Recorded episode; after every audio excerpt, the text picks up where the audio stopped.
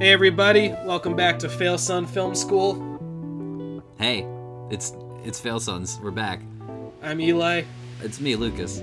and today we're going to talk about Once Upon a Time in Hollywood. Once upon a time, I saw this movie, and you're gonna hear what I think about it. Yes, we're going to start off. We're going to talk about Once Upon a Time in Hollywood. Uh, but first, I want to apologize for how long it's been since the last episode. That's equally the fault of illness, technical issues, and laziness.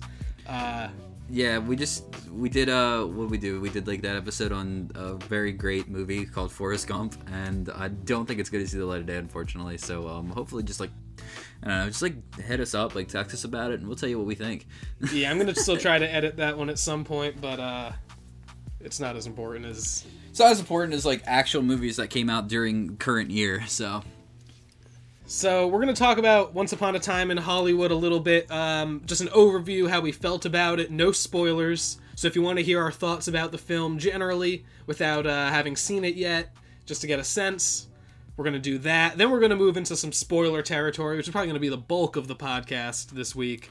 big podcast. There's a lot to talk about uh, that I that I because this is a movie that I personally feel you want to go in with as little information about the movie as possible. no movie information. Just want to watch it blind. Well, not watch it blind because that you know it's a movie, so you kind of need your eyes to see it. But you know what I'm saying. Don't know. You don't want to know what, what it's a what's going on first. You want to just kind of go in with some fresh eyes and uh, take a take a take a gander. S- decide for yourself. And then uh, after we do that, I think at the very end we're going to talk a little bit about Midsommar, which is another movie we saw during the gap between our last episode and this one. Um, we don't have quite as much to say about that one as we probably will about Once Upon a Time in Hollywood. So at the very end, Right. we're going to get to that a little bit. But the main feature here is the new Tarantino. Right. Um. So. Want to talk about how our general feelings about it first, or do you want to? Yeah, yeah. What did what? So what did you feel? How did you feel about after coming out of Once Upon a Time? That's pretty long.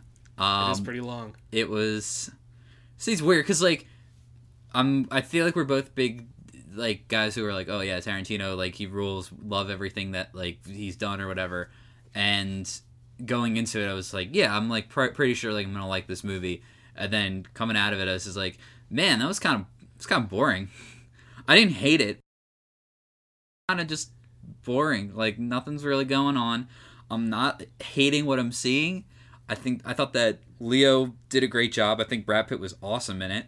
I think he was better than Leo. To, to that's just my opinion, though. I think there's people been, from what I've seen, like flip flopping on it. But um, I don't know. I just did. Well, I do know, but um, I just I just didn't love it. Like I just didn't. It didn't. It didn't click with me. Yeah, this is a movie that going in knowing it's a Quentin Tarantino movie really changes the experience because we've come to expect a certain style, speed, and delivery from his movies. We've come to expect a certain amount of action, and this is probably his least action heavy movie, at least since like Jackie Brown. You know what I mean? Yeah. Uh, I liked it a lot. I definitely liked it more than uh, than Luke did. I I really liked it actually. Um, I don't know where I would rank it in his filmography. This is a movie that I think I'm gonna have to see a, a couple more times before I'm hundred percent sure uh, how I feel about it. But my feelings are definitely positive. Yeah, I mean, I probably am gonna watch it again sometime later. Like, I'm not running back to the to the theater to, to go watch it again because I'm like, this movie was so great. I'm kind of just like, I'm kind of just like, hey, like, I don't know, this is just, uh, it was too much for me. It's just like, I just don't need to see it for a little while. Yeah, it's like two hours and 40 minutes. The first, like, hour and a half ish are basically like a hangout movie. Like, I've seen a couple people call it, like, kind of a Quentin Tarantino hangout movie, which is pretty accurate. Like, Yeah. it, it's pretty laid back. It's the first, you know, significant chunk of it is the main characters just going about a weekend in the life. You know, the, and obviously anyone who's seen the promotion stuff for this movie knows the Mansons are involved in this film, but they're honestly a pretty minor element in it for the most Yeah. part, and the, bulk of like the first two thirds of the movie is just like this movie star and his stuntman going about a normal weekend uh, on the downswing of their career. Yeah. It's just like I don't I felt like I was watching nothing happen for to like I like I knew like we were building to something, right? But nothing was really going on that was like getting us to that point. It sort of was just like there is a like there are these people, this is what they do. We're to get to a point at the end of the movie where they all converge and just like it didn't really feel like that there's any like build towards anything. It just was like okay like we need to just introduce everything and then something's gonna happen. And it just took forever to do. And i just was like okay like i didn't really feel that satisfied by it at the end. Um i had a good time watching it though. Like i mean i was like i was entertained through the sequences and stuff and like that and the performances and uh, the dialogue obviously because i still think the dialogue that he writes is great but it, overall experience i didn't love it Yeah, it definitely takes its sweet time getting where it's going. Personally, i i thought it, it, it took its time, but it didn't waste any time. Uh, there's def- you definitely get the sense that like wow not that much is happening but thinking back on it i really can't think of a single moment that doesn't in one way or another set up what we're building towards or inform the characters in an important way. A lot of it is just spent on like kind of like luxuriating on the actors and letting them play actors playing actors. Because it's a movie about filmmaking. I mean it's called once upon a time in hollywood and it's about movie stars. It's but it's about acting even more than it's about filmmaking. I feel like he just mostly wanted to like make another western but didn't want to like he wanted to do the kind of campy western stuff instead of making the uh, the i mean like i guess like django's kind of camp same with the hateful eight but like they're very different stories in retrospect to this one where he wanted to like show the the like uh, 50s like more like western guys instead of the like these these gritty western people that um he's like made those movies for you know what i mean? Like this more modern take on a western that it was like oh we're gonna do like real gritty kind of stuff. But this one's more just like let's do an ode to these like nifty 50s westerns.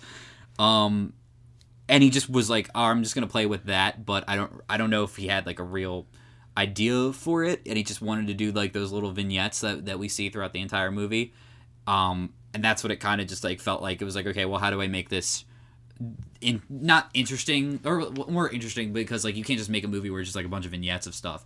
So like he threw in this this manson family kind of plot with it which again i don't really think it it builds to anything like it just builds to the, this one moment that yeah we know it's like it's gonna have to happen eventually if like you're gonna introduce it but i don't know it just doesn't feel like there's a lot of didn't feel like there was a lot of tension like anywhere between it that's that's just me though like that's just what i thought Yeah, I think we'll get more into this in the spoiler section. I definitely felt like it was all of a piece. I definitely felt like, in such a major way, the movie is about recapturing the lost 60s. That is such a major aspect of the film.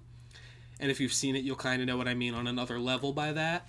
i guess so yeah And I think that the movie itself tries to ape the tone and time and you know it kind of it kind of moves in the way that an older movie moves it doesn't move in the way that a modern tarantino movie generally moves mm. so it's I, I like i like a movie that is what it's trying to be that is reflective of its message you know do you have any like affinity for that time period at all or Um, I mean, you know, we're in our mid 20s, so it's not like either of us got to live through it.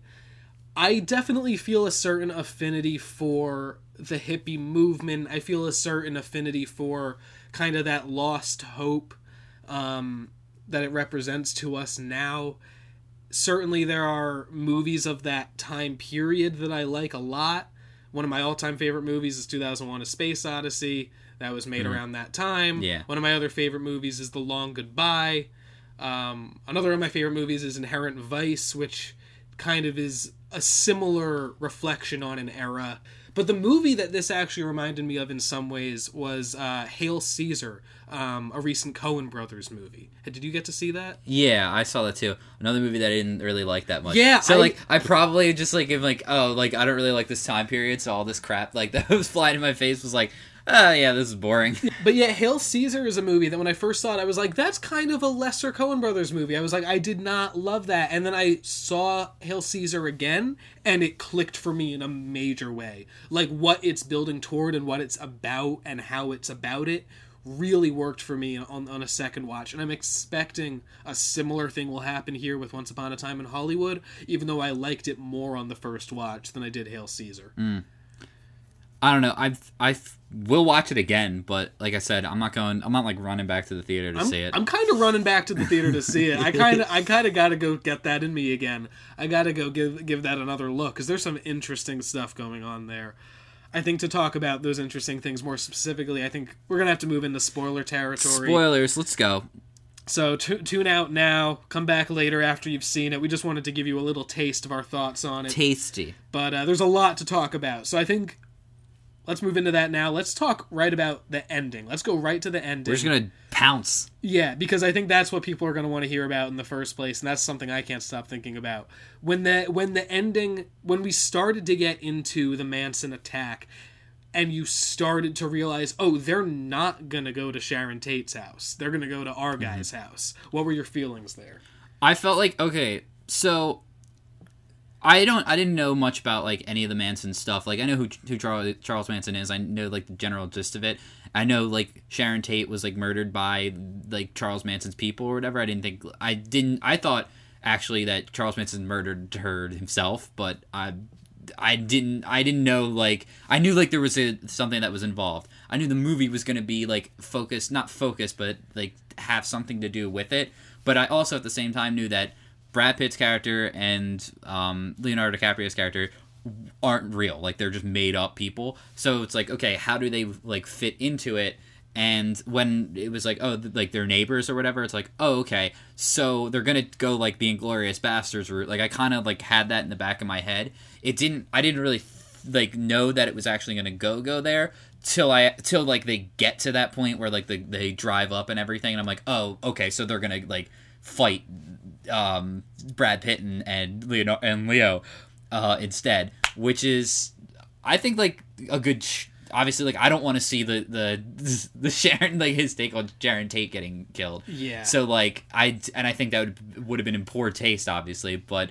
Um, when we can live in this fantasy world, I think it's great that he always puts like he always puts the good guy over, like in in this kind of fantasy world, like he did it in Glorious Bastards, where they just like kill all the Nazis, like very excruciatingly. But like, and yeah, like I'm glad that he that we saw these uh, Manson freaks get literally like uh, charred to a crisp. But um, it just it just didn't really like it didn't really do a whole like lot for me mainly because i knew it was like yeah like i know it's coming and i and i know that's it's not that it's like it's bad that, that to know that it's coming but there wasn't it it was what i was like expecting you know?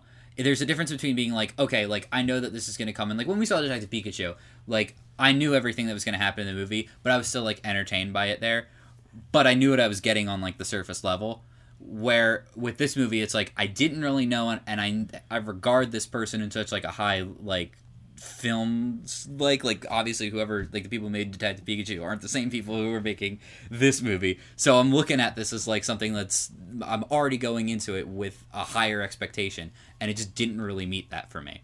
Um so yeah that's my that's my piece. Yeah, I think on the Inglourious Basterds note, there's a clip early on from a movie that uh, Rick Dalton, which is Leonardo DiCaprio's character, Yeah. made, where he takes a flamethrower to a room full of Nazis, and I think it's a clear riff on Inglourious Basterds. Yeah, yeah. Um, I think that's it's pretty obvious, and it's an interesting signal of what's to come later. Um, I do think that, unlike with Inglourious Basterds, where the Nazis are like pretty unambiguously the bad guys, like Nazis are bad. I don't know like who needs to hear this, but like Nazis are bad, and they're still bad today. Neo Nazis are bad. White supremacy is bad. Cool. It's kind of like black and white. The Mansons you could you know make the case that Charles Manson is is evil. You can even make the case that like someone like Tex is Tex is always depicted as pretty much a terrible person, but people are kind of pushing back somewhat on um, the depiction of the Manson girls, where you could really look at it as they're victims in their own way. They have been manipulated in a in a major way. They have been kind of taken by this cult leader.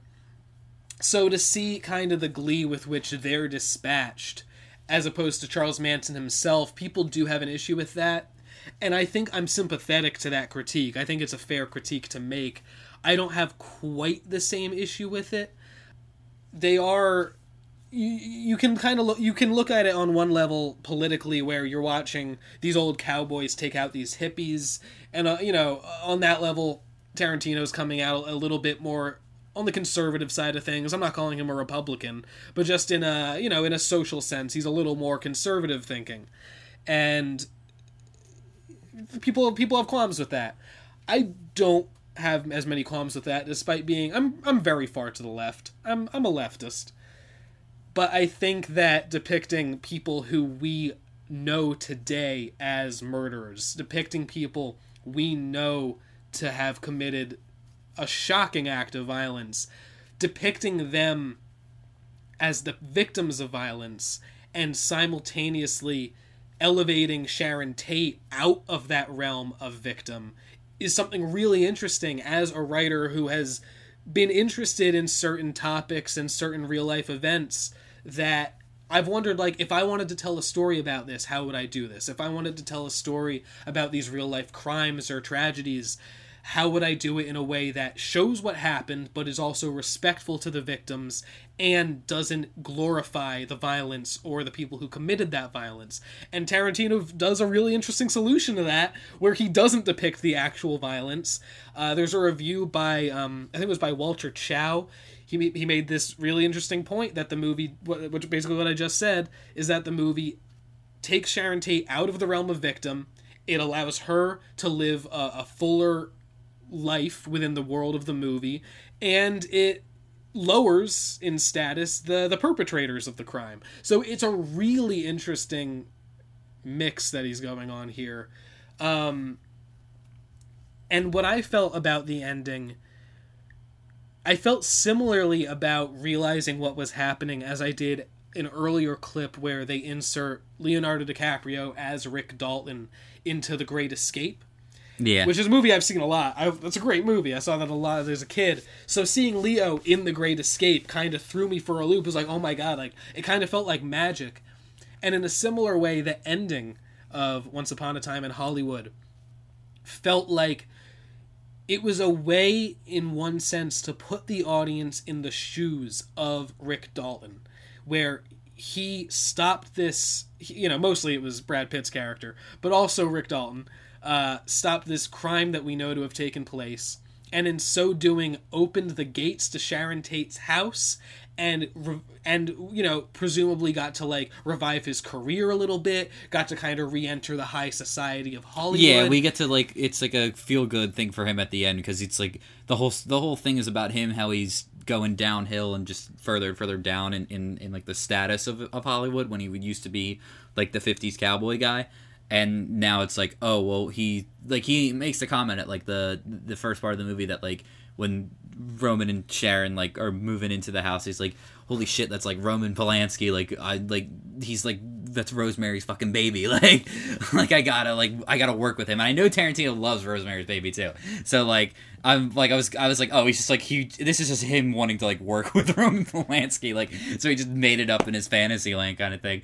And I thought that was like that's that was cool. Obviously, like the whole arc of him getting like going down and then like doing this this act and being welcomed in again is like where it was going there. It's just it's like just the ride, just like it, it didn't bring me on like the up and down kind of thing. It was more just like we're flat for a little while, then we go up and then down real quick. Like that's how it felt like to me.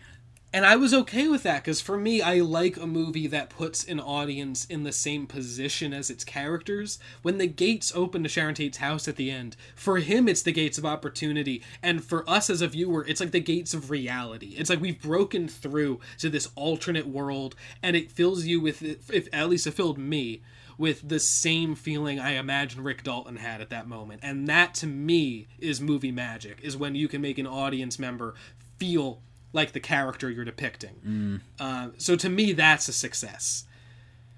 I mean, I respect your opinion, but I humbly am like I didn't feel that. And like the all. whole movie is kind of flat because Rick Dalton's career is flattened out. Like it's you're absolutely right, Right. that like the movie is is much flatter. There's not as many ups and downs. It's not as much of a roller coaster as some of his others. And to me, that's purposeful and good. I I th- I guess that's one way to look at it, and it's hard to like it's hard to be like oh like because we're arguing this we're arguing the same thing as, as I'm saying like that's like what I didn't like about it. And you're just like this is what I We agree about, about what happened Yeah. and what it did. Yeah. Just- yeah.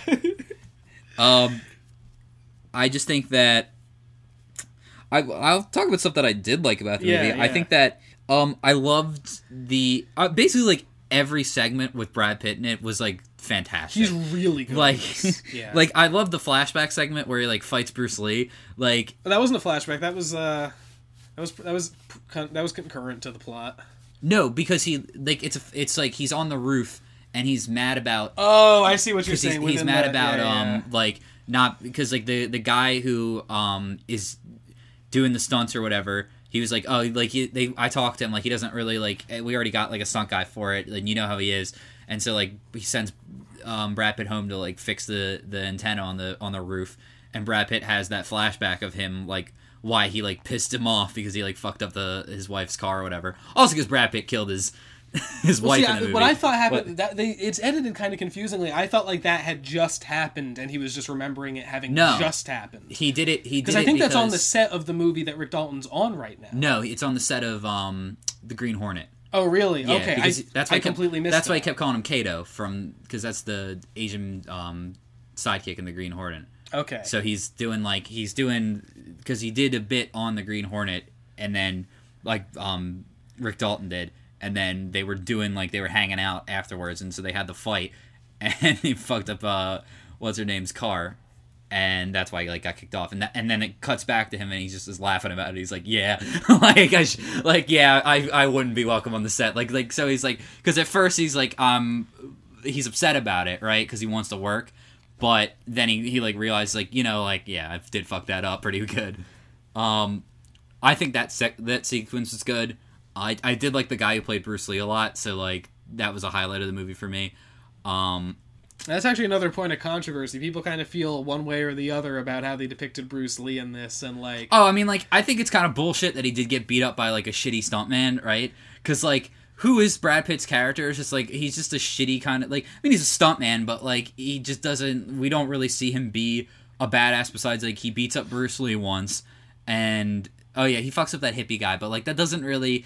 Who cares? It's just like the yeah, hippie that was guy. that's unimpressive. Yeah, that's, not really like- impressive. and like, and we like, and then like he fucks up the hippie guys again, but like on acid, which I didn't like. See, that's the thing that I didn't like. I mean, we we said we are gonna talk about like Midsommar later, which like has a lot of like in Midsommar we just saw it, and it has like a lot of drug um influences in it, and like people under the influence of drugs, and being like because they're under the influence, they're like Eh, their lack of inhibition and kind of agency to like be active participants in what's going on to them. Where Brad Pitt gets himself into the situation where he's tripping on an acid cigarette and then is attacked by like the Manson murderers and just fucks him up like really like pretty easily like the, like him and his dog just like completely make fools out of them that to me i mean like while it's it's funny and like effective because he's again it's Brad Pitt and he was like really good in this movie to me.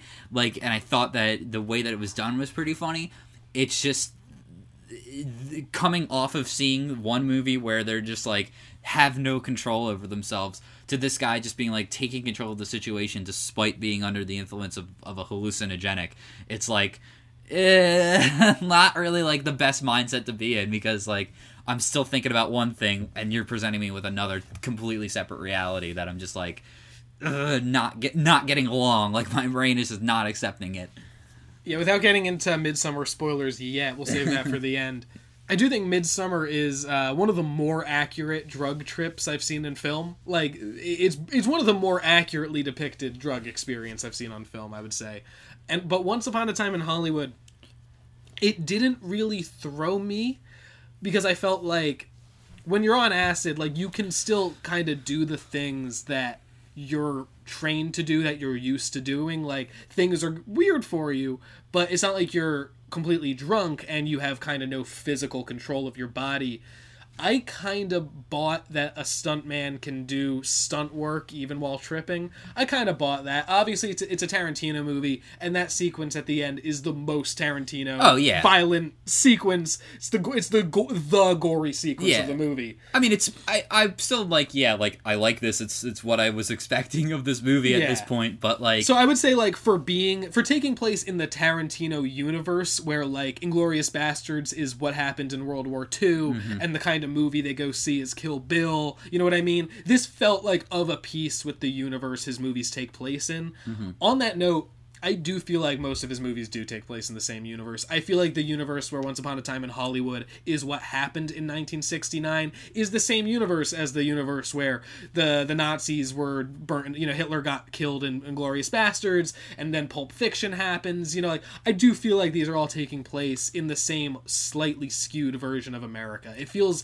and Once Upon a Time in Hollywood ending the way it does kind of explains the ongoing vibe of Reservoir Dogs and Pulp Fiction that take place kind of closer to our present day.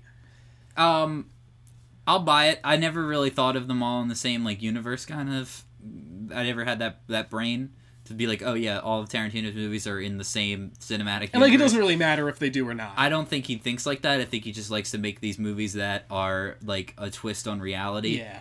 and and good. Like I mean, that's what movies should be. They shouldn't like they don't have to always be like historically accurate. Like you can do what you want within within a movie because everybody knows it's not real.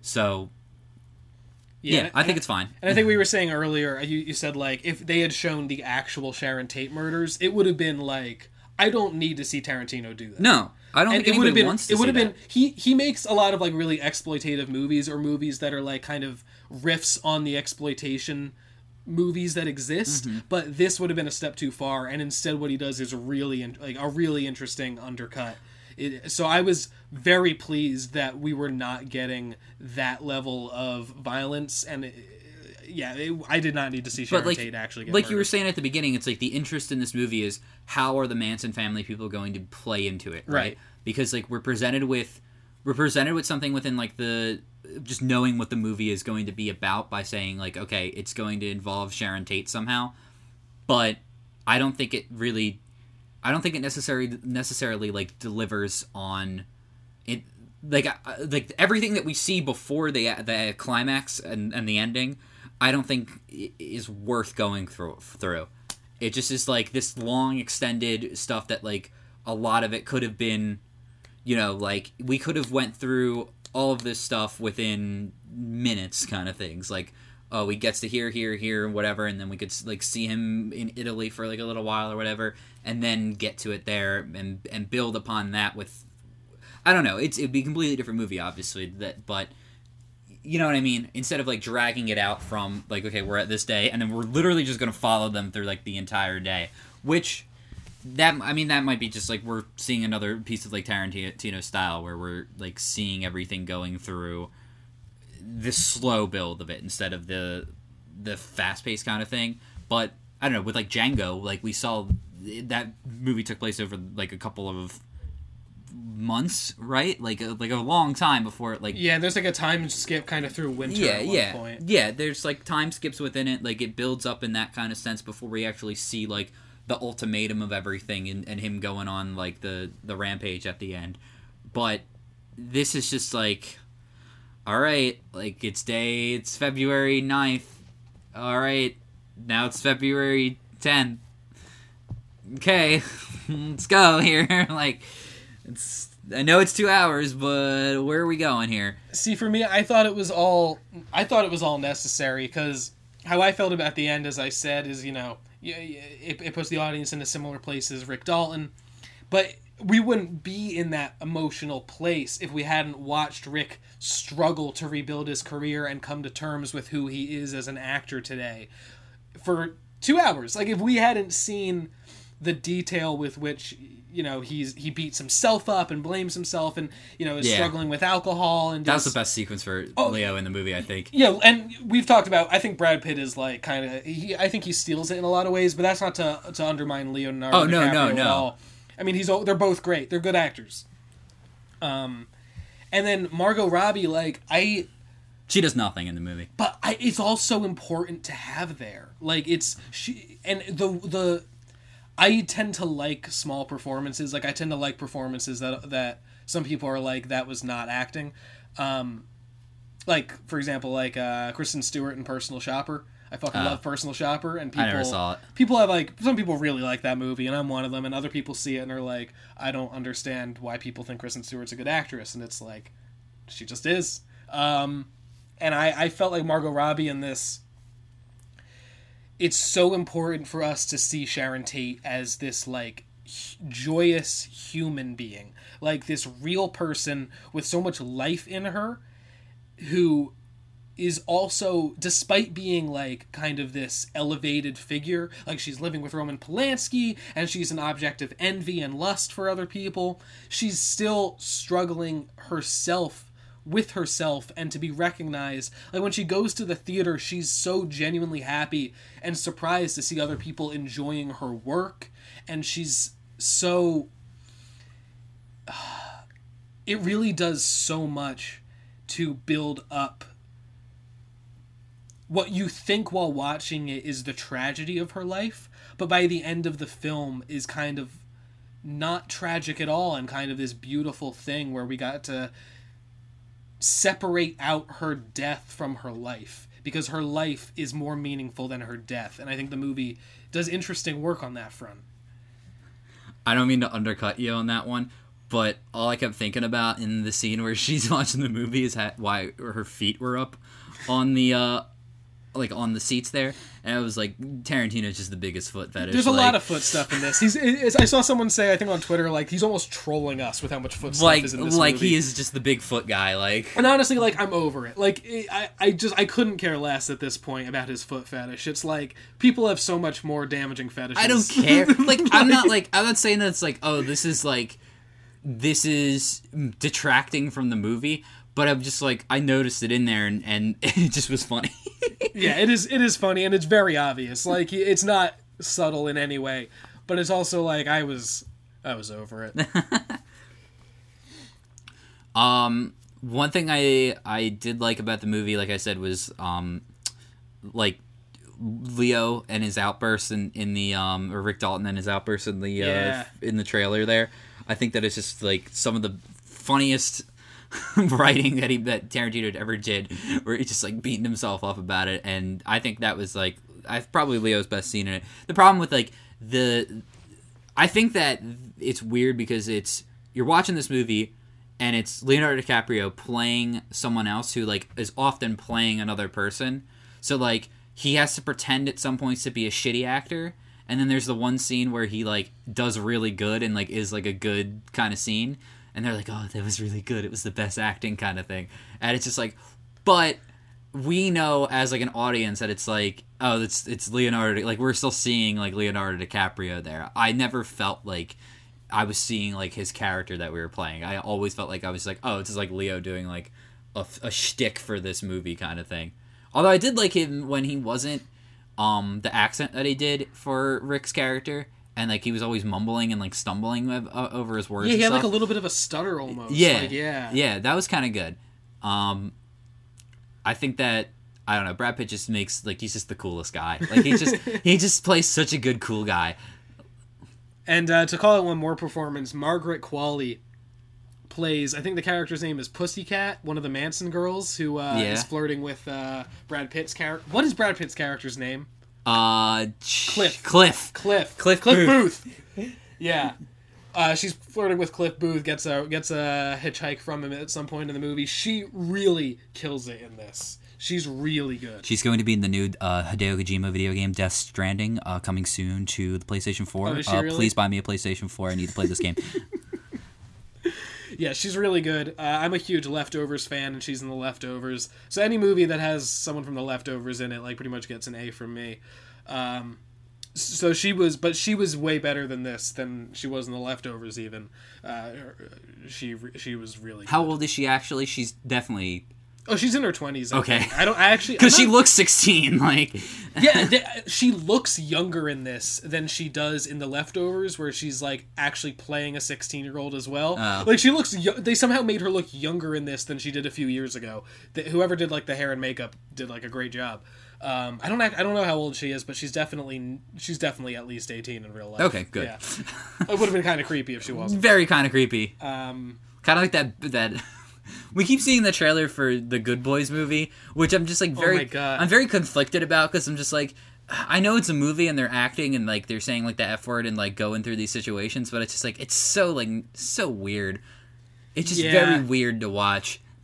Yeah, it's like I don't know if I'm gonna see that or not. Like I'm a little bit tempted, but then it's also like I've seen the trailer three times, and the trailer shows the whole fucking movie, like pretty Yeah. much. Like really, I I don't think that movie could surprise me, so I'm probably not gonna see it. Let's not talk about it anymore. Let's not talk about Good um, let's talk about the uh, the Spahn Ranch sequence because that's a sequence that a lot of people are are calling out in a good way.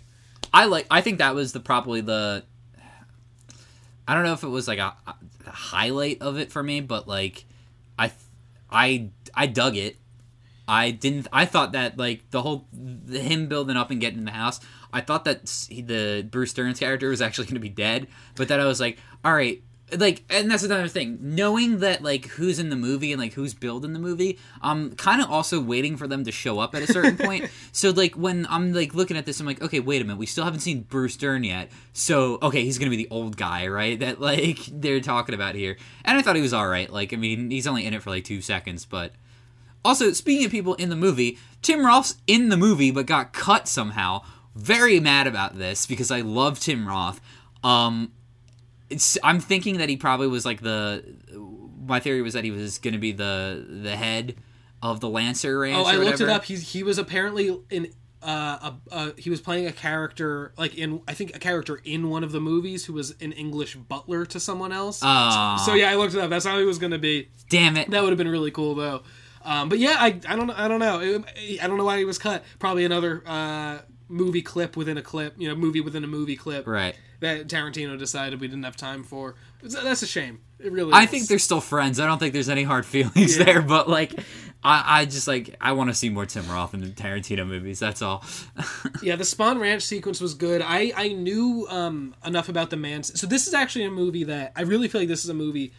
In any movie, how you react to it is going to be partially dictated by what you bring into it, like your your personal history and your personal ideology, and and you know your your general taste in movies. Right. But this movie, it feels like even more so because of the history of it. So I knew um, about the Sharon Tate murders. I knew about the Mansons a good amount. I didn't really know about Spahn Ranch specifically, but that is real. They really were on this fucking ranch that was a movie set, and they had this old guy who was blind and basically just fucking him and giving him drugs to stay on the ranch.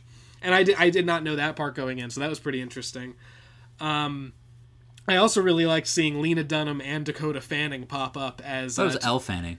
no, that was uh, it was Dakota Fanning. I know my Fannings. I don't know any of the Fannings. I know my Fannings.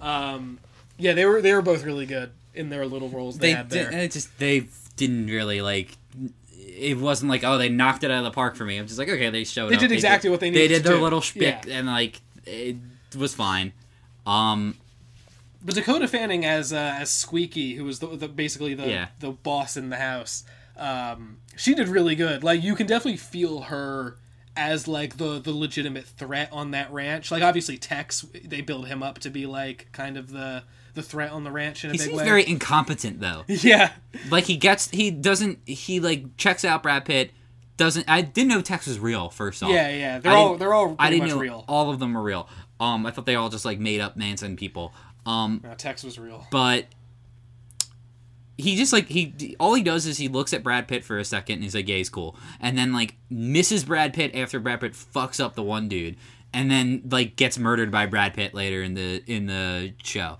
Um, so I don't think they really built him up. He kind of looked like an idiot the entire time. That's just me though. Yeah, the the Spahn Ranch sequence a lot of people are calling out as like very very tense. IBB wasn't quite as tense as everyone else apparently was during that, but I really like that sequence. I thought it was. I mean, like I thought it was tense because I was like at first because I was looking at it. I'm like, okay, what's gonna like because we get to the Manson part right, and this is where everything starts like coming in. So I'm thinking at this point, all right, if we're gonna go into this world, like are are they gonna hook up with like the Manson people? Is like Brad Pitt gonna be like Leonardo DiCaprio's like gateway into it? I thought that's might be where and we were going. that's yeah. where I thought we were gonna go at, at that point. And I mean, I'm glad it didn't when I when all is said and done. But and like yeah, that's where like the tension rises. But then nothing really like the worst thing that happens is like yeah, he beats this guy up and then like his tire got slashed really, and like everything else just is like kind of falls flat for me. Like yeah, it was funny to see the Bruce Dern and him being an old crank and like the exchange was was funny, but then nothing comes of it really. It just is like okay, like he just says hi, see you later. like yeah, I Brad think- Pitt's not gonna do anything. Like he just is like he's, you know they're like taking advantage of you, and he just like doesn't seem to care. Yeah, I I think I've already made clear that like the ending is probably the my favorite part of the movie. Like, is the part I think is like really interesting, and I like the execution of it.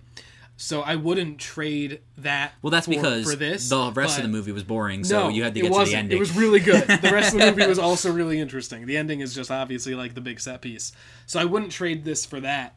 But I really thought towards the beginning, the way they were setting Leo as like, I'm a has been old buddy. Like I really thought we were gonna get Leo joining the cult. Like I really thought we were gonna get Rick Dalton joins the Mansons. uh-huh. Um, and that would be an interesting story to watch. I wouldn't trade it for what we got, but I thought that's where we were No, going. I don't think that like I, I like to ponder about like where the threads could go as like someone who like thinks about like the writing process of it. Yeah, it's like okay, where does like where could we go from like at a certain point within the movie? But I'm never someone who's like we're also like I think it would have been a better movie if they did like X, Y, and Z. I'm always like try to go into it where it's like if this happened, like I might would have enjoyed it more, but unfortunately, it didn't happen. This is what's on the screen. This is what the movie is. Like this is the two uh, hours and forty nine minutes that we got. So I think the question I always ask is like, what story is this movie trying to tell? Like, what meaning is this movie trying to get across? And does it succeed at that?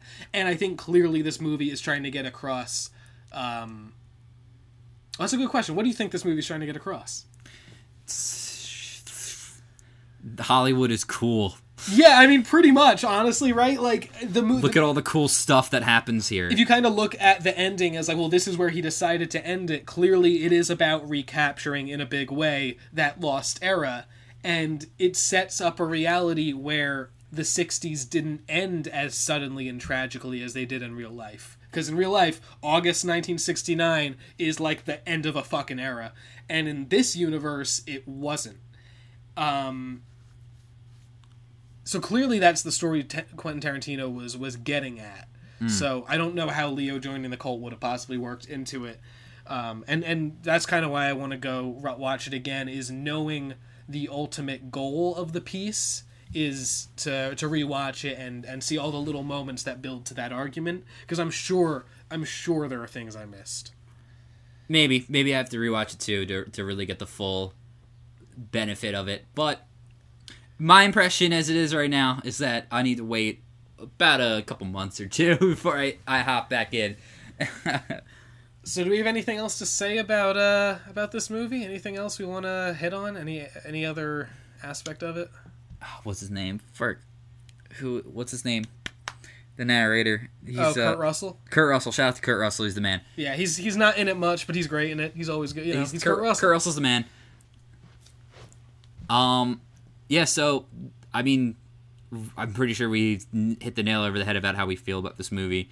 Um, do you want to talk about a little bit about Midsommar because we also saw that too? Yeah, we're gonna talk about Midsommar a little bit now. Um, so thanks for tuning in. If you were just here for our Once Upon a Time in Hollywood talk, uh, obviously it's a movie that's gonna kind of stick with us and gonna percolate over time. Like a coffee. So I think that's all we have to say about it for now. But uh, if you don't want to be spoiled for Midsommar, we're just going to head straight into Midsommar spoiler territory. Yeah. Because that th- uh, Midsommar is another movie like you want to go in knowing fucking nothing. Yeah. Like even the first like five minutes of the film, I wouldn't even want to tell you what happens because it just builds so much te- effective tension. Mm-hmm. Um, so turn this off right now because we're going to talk about Midsommar. Unless you saw Midsommar and you need to talk to us uh, or want to listen to us talk yeah, about it. if you want to hear us talk about Midsommar, uh, keep keep listening. So I fucking loved it. It's probably my favorite movie of the year so far. I mean, I I liked it as a movie. Um, was I stressed the entire time? Yeah. Absolutely. was but like here's what I felt after thinking about it is that you can kind of like figure out everything that's going to happen, right? And Oh, yeah. I mean, that's like something within horror movies that you kind of I feel like an aspect of horror movies that you want you don't really want to know what's going to happen. You want to try to be like a little bit unpredictable. But in this movie it's like literally lit, written out on the wall. Oh, yeah. And that's not and but that's not the point of it. I think the point of it was like to to get you to this like tense like all these tense moments like the build up to the like the final piece where they burn everything and she finally like moves on or whatever. But and that and as it works in that regard i think it works really well. I just feel that a lot of the moments of like people like of these tense moments of build up like and me being stressed the entire time when it finally got to the resolution of like what it was building up towards i feel like it fell a little flat. But again it was because we're literally told what is going to happen like in the sequences on the on the damn um Like the tapestries, like on the damn yeah. tapestries like we can tell. It's like okay that's going to happen. Like we're going to see this part. Um like he's gonna get put in the bear. Like I th- yeah, I think the he, they lay out so much of what's going to happen. Like e- even if you can't tell everything that's going to happen Mm-hmm. before it, like at- by at the beginning of the movie, like a solid ten minutes before any individual event happens, you know that event's going to happen. Yeah. To me, that's really effective. I really like the horror and dread of knowing how something's going to end and having to just sit there and endure it. I personally enjoy that terror. right And, Th- and he that's also why uses stressed. it. He also uses it for comedy too. Yeah. Because like the sequence where he finds the pube in his in his meal, you saw the tapestry of a girl making a love potion by putting her pubes in a in a pie, and then mm-hmm. you see that happen, and it's fucking hilarious when he pulls the pube out because you know what's going on, and he Yeah. doesn't. So he Ari Aster, the director writer, uses that foreknowledge for both terror and comedy, and I think it's brilliant.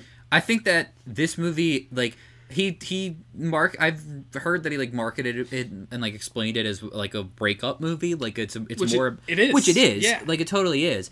And like It's relationship horror. yeah, it, it really is.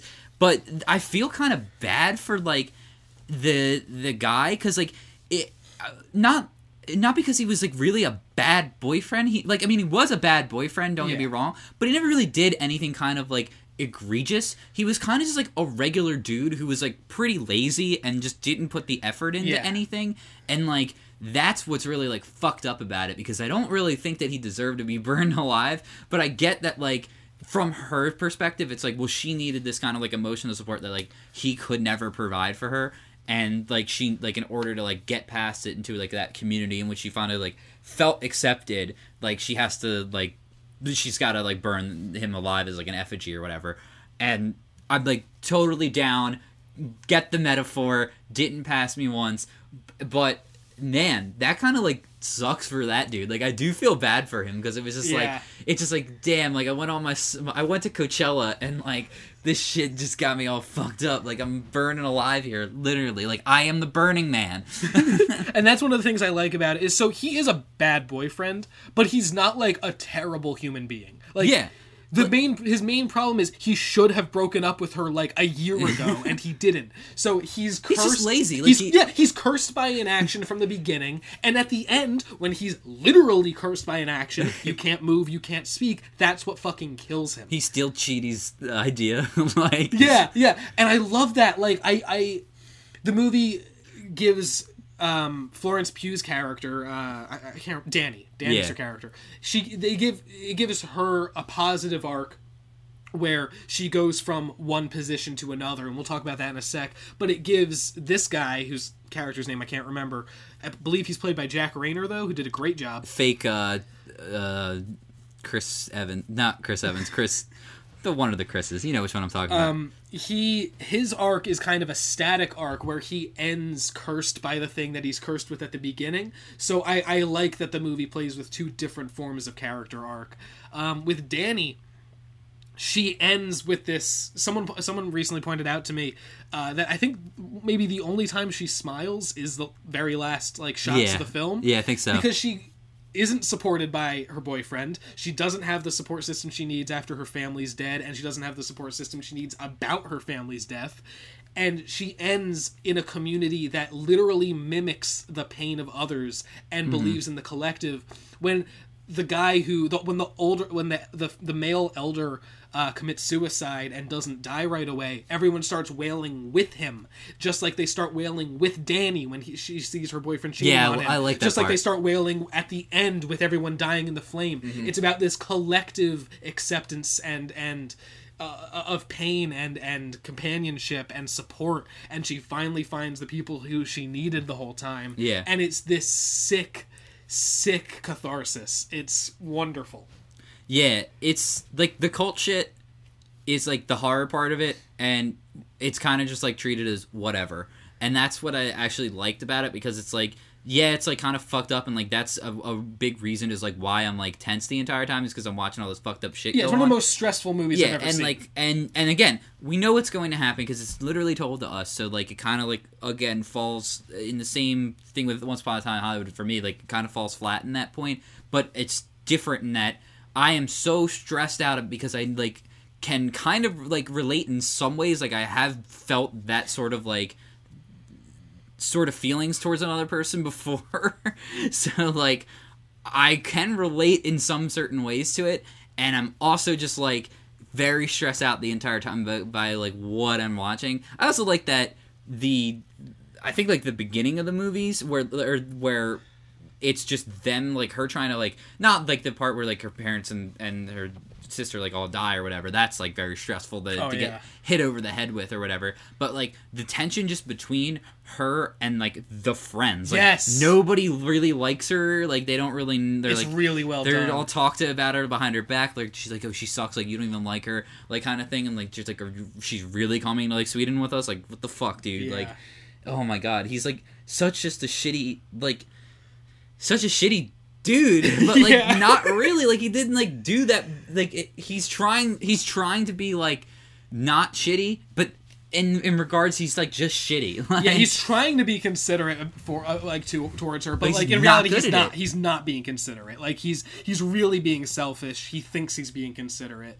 Um, yeah, it's really good stuff. it rules It's a great film, and I, I do kind of agree. The the finale, I also felt a little flatter about the finale than I did about some of the other sequences earlier on. But I kind of felt like at that point, like, okay, it's time to be coming down. It's time for the catharsis. Like, you know, she's gonna pick him to burn when she has to pick, and Yeah. if she does, and you just have to wait for it to happen and sit there and watch it. And so you're kind of like, it's almost a sense of relief. Like there's nothing relieving about it, but it's almost this sense of like oh, you finally get to take a breath. Like eh, so I thought it was really effective. Um I had a dream about oh no Pelle, the, No. the Swedish guy. I had a dream I accidentally wandered into his apartment. no And I was, and, and in the dream, like I knew, Eli, get out of the I apartment. that he was like a part of this cult. No. But I also was like pretending to be friends with him. So that was a weird dream. Eli, get out of the apartment. I need to see this movie again. He's gonna bring you to Sweden. Yeah, it was. Uh, that, Free was that was a ASAP. fucked up movie. Free ASAP Rocky. They got him. The Midsommar people. Yeah, uh, Midsummer Man. That was that was wild. It was Yeah. really wild. I liked it better than the Hollywood movie. I mean, me too. But that's. But I, I, I really liked them both. they're very different. But they're Midsommar very is, different. like- both very violent. Again, of Midsommar's face probably my favorite of the year so far. Yeah, a lot of face smashing in both. Yeah, you really if you want to see what a got- uh, what a head looks got, like, just got a face in, smash stuff, you know. These are the two movies. Actually, the uh, Ari Aster, the writer director of Midsommar, just tweeted like that he really liked Once Upon a Time in Hollywood. That bastard. so I'm happy about that. And actually, just to talk about this, I saw Hereditary, which is the movie he made before this, um, and I hated it. So if anyone, ha- so I thought that was interesting. I did not expect to like Midsommar as much as I did. I'm so glad that I didn't. I'm glad though for even though I liked one movie or like I didn't. Okay, so to say that I liked Midsommar would be like I liked it It's like it was a well constructed film. Did I like watching it? No, but like because I was again stressed the entire time. I don't really want to be under that stress. I want to kind of enjoy what I'm watching. Um, but like I feel that oh, fuck now I lost my train of thought.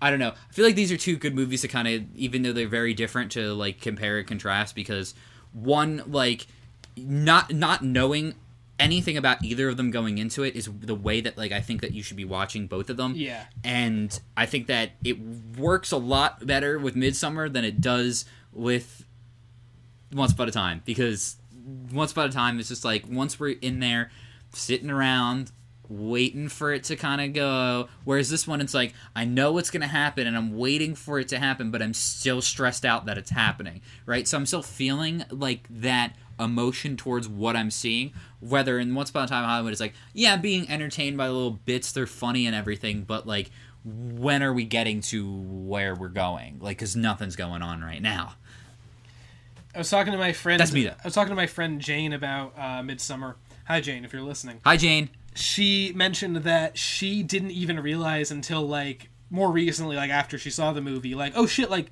that was a cult in Midsommar because they do such a good job, and I, and I realized like the the mark of a good cult is you by the time you have enough information that you could put the name cult to it they'll have seduced you and normalized themselves and basically welcomed you into their way of doing things uh, so successfully that by the time you hear someone else call your cult a cult you your your denial kicks in because it's like no i'm not a cult member. Like i'm just part of this group. Like this is a society. Like this is our way of life.